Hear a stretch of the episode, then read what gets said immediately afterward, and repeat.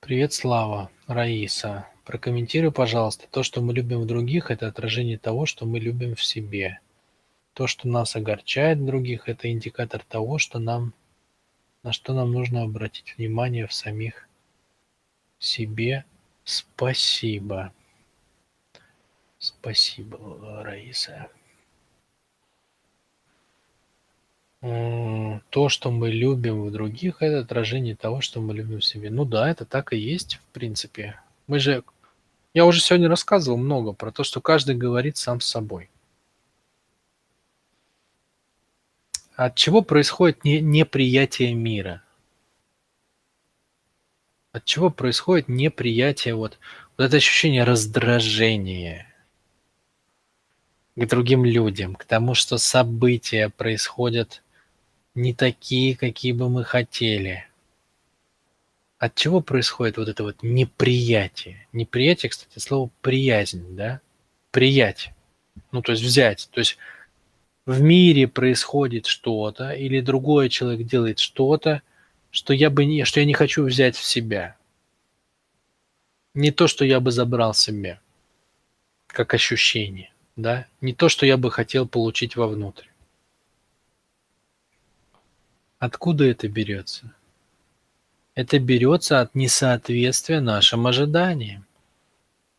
То есть, например, Маша грубая и на каждой встрече орет. А мне это не нравится. Я бы хотел, чтобы она была спокойная там и, не знаю, там уравновешенная и обдуманная и разумная какая-нибудь. В любом случае, то есть мое ожидание по поводу нее, я откуда беру? Из себя ведь, да? Из своих мыслей. Из того, как мне кажется, было бы правильно. То есть мы же каждый ведем в соответствии с тем, как нам кажется, что было бы правильно. Да? Ну вот мне кажется, что надо делать вот так. А ей кажется по-другому, она орет. А мне кажется, что она не должна орать. Откуда я беру это? Из своих мыслей, в соответствии с которыми я сам живу. То есть, по сути дела, если вы отвлечетесь и посмотрите на это со стороны, то я предлагаю ей жить по моим мыслям, по которым я живу сам. Мы все ходим и предлагаем другим людям жить по нашим мыслям. По нашим, по тем, по которым мы живем, по нашим родным, к которым мы привыкли, которые нам нравятся, которые нам легко самим исполнять. Всем же вот, мне же легко быть собой, да? Вот мы всем предлагаем, а что ты не такой, как я? Давай веди себя, как я. Вот я же вот так делаю, и ты так делай. Это же легко, правильно? Ну, я же уже есть, это же самое легкое, что только можно. Я-то уже ведь есть такой. Вот если ты будешь, как я, будет вообще идеально. Правильно? То есть как только человек отклоняется от того, как нам кажется правильным, это сразу вызывает у нас неприятие. Почему? Потому что это не соответствует нашему представлению о том, как должно быть. И то же самое в жизни. В какой момент человек расстраивается? Что такое неприятие жизни? Это когда вы ожидали одно, что доллар будет расти, что повысит вас, а не вашего коллегу Колю, что муж не будет пропадать в гараже целыми днями. Вот вы ожидали одно, а получилось другое, и у вас неприятие. Как так можно? Да это неправильно, да что за жизнь такая? Да? Почему? Потому что ожидание это вынуто из себя, вам кажется, что тот мир, который вы себе придумали, он более правильный, чем тот, который придумал Бог. А когда Бог вам показывает, какой мир на самом деле, мы убегаем и прячемся. И говорим, в таком мире мы не хотим жить. Нет, это неправильный мир. Правильный мир, чтобы меня все любили, чтобы много денег платили, чтобы здоровый я был. Вот это правильный мир. Все остальное неправильно. Поэтому да, то, что мы любим в других, это отражение того, что мы любим в себе. Поэтому я и говорю, каждый разговаривает сам с собой. Я же все время эту фразу говорю. Мы все разговариваем с самими собой. Как только другой человек начинает свою правоту нам предлагать, о, это никогда хорошим не заканчивается.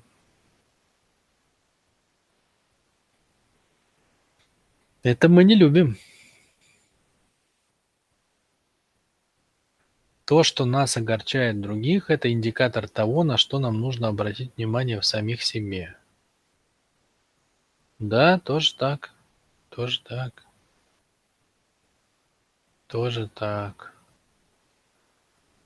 А...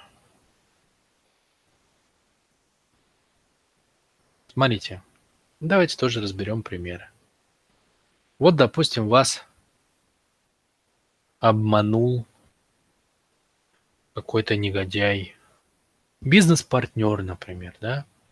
Вы с ним делали вместе бизнес, а эта сволочь вас обманула. Ну, например, забрала деньги и скрылась, или там, не знаю, не показала часть доходов, или халявит и меньше делает –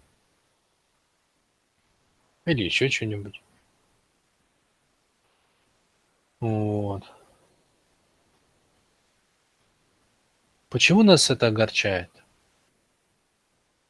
Потому что а, ну, это нас много почему огорчает, естественно. Потому что мы договорились, там он не выполнил и всякое такое. Но самое главное нас это огорчает. Почему? Потому что жизнь проявилась в каком-то качестве, в котором мы сами запретили себе проявляться. Ведь если он у вас украл, а не вы у него, то что произошло? Он позволил себе сделать то, что вы запретили себе сделать, да? И любое совершенно отторжение другого человека, вот как только вы что-то про кого-то думаете или видите, и вам неприятно – это значит, что вы запретили себе делать это. Вот что это значит. Что бы это ни было, да, хоть бомжа вонючего вы видите на улице, если вам неприятно это, это значит, что вы запретили себе быть вонючим бомжом. Вы скажете, а что тут плохого? Так это же прекрасно, что я запретила себе быть вонючим бомжом. Что это за жизнь-то? Вчера обоссался в подъезде. Сегодня в урне нашел тухлую рыбу и съел, да? Что тут, что тут прикольного в такой жизни? Это же прекрасно, скажете вы, что я запретил себе быть бомжом. А, но это не прекрасно, потому что есть кусок жизни, нашей настоящей жизни, который вы отрицаете. То есть в жизни это есть, а вы это отрицаете. Вы скажете, ну и что тут такого? Ну отрицаю я это. Ну отрицаю я это. И что в этом такого? А это для вас достаточно плохая штука. Дело в том, что если вы что-то отрицаете, то вы начинаете от этого убегать.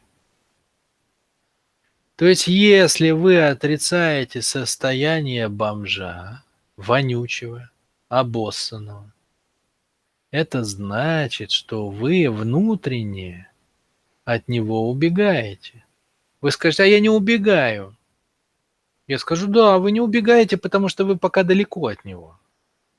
Но если в вашей жизни начнут происходить какие-то вещи неприятные, ваш бизнес будет рушиться, с работы уволят, не дай бог, и вы начнете стремительно приближаться к состоянию бомжа вонючего, то вы увидите, как вас начнет колбасить.